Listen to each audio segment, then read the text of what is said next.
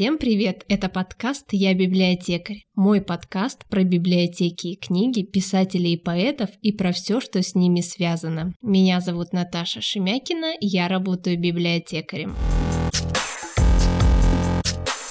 Во втором выпуске подкаста я говорила о фирменных эпонимах, когда названия товаров, выпускаемых определенными фирмами, стали нарицательными. Сегодня я расскажу о том, как имена людей, названия географических мест перешли в название еды.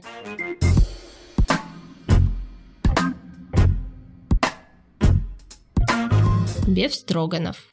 Версий происхождения этого слова несколько, но вот самая предпочтительная. Был такой граф Строганов. Он запомнился тем, что подарил свою семейную библиотеку Томскому университету, Русский дипломат был не только меценатом, но еще и гурманом. В одно время у графа выпали почти все зубы. В результате ему пришлось отказаться от любимой говядины. Но повар графа, француз Андре Дюпон, придумал для него рецепт блюда, где небольшие кусочки мяса тушились в специальном соусе. Это блюдо было названо в честь графа – Беф Строганов, то есть говядина по-строгановски. Интересно, что и само блюдо беф строганов входит в номенклатуру международной ресторанной кухни как русское блюдо.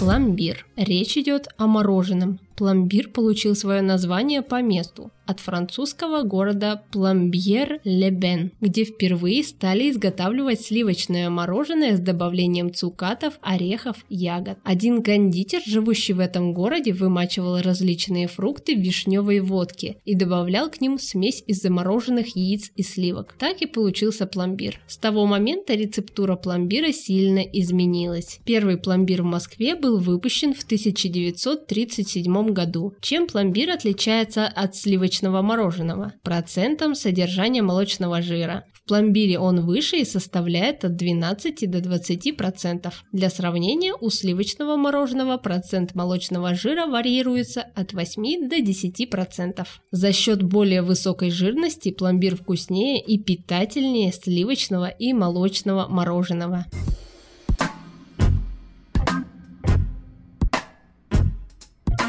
Пожарские котлеты. На досуге отобедай у Пожарского в Торжке. Жареных котлет отведай и отправься налегке.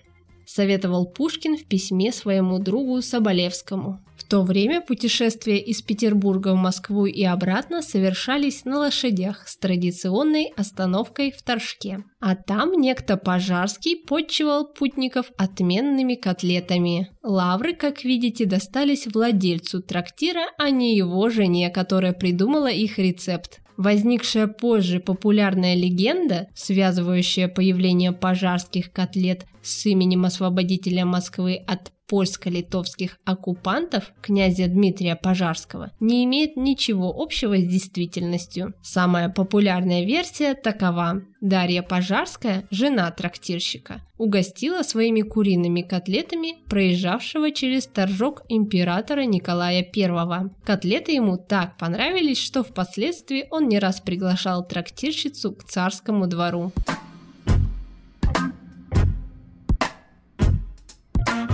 Камамбер – это сыр. Создан во Франции в конце 18 века. Деликатесный, с тонким грибным запахом, он завоевал симпатии французов, которые в честь его создательницы, крестьянки Марии Арель, воздвигли ей памятник, который в благодарность открыл ей известный лишь ему секрет приготовления этого сыра. Вот еще две версии. Арель окрестила сыр по имени героя любимой ею сказки веселого и находчивого капрала Камамбера. Вторая версия звучит так. Наполеону, оставившемуся в гостинице городка Камамбер, пришелся по вкусу необычный пикантный сыр. Узнав, что сыр еще никак не назван, Наполеон нарек его по имени места изготовления. А тот сыр, который мы сейчас называем Камамбер, возник лишь в конце 19 века.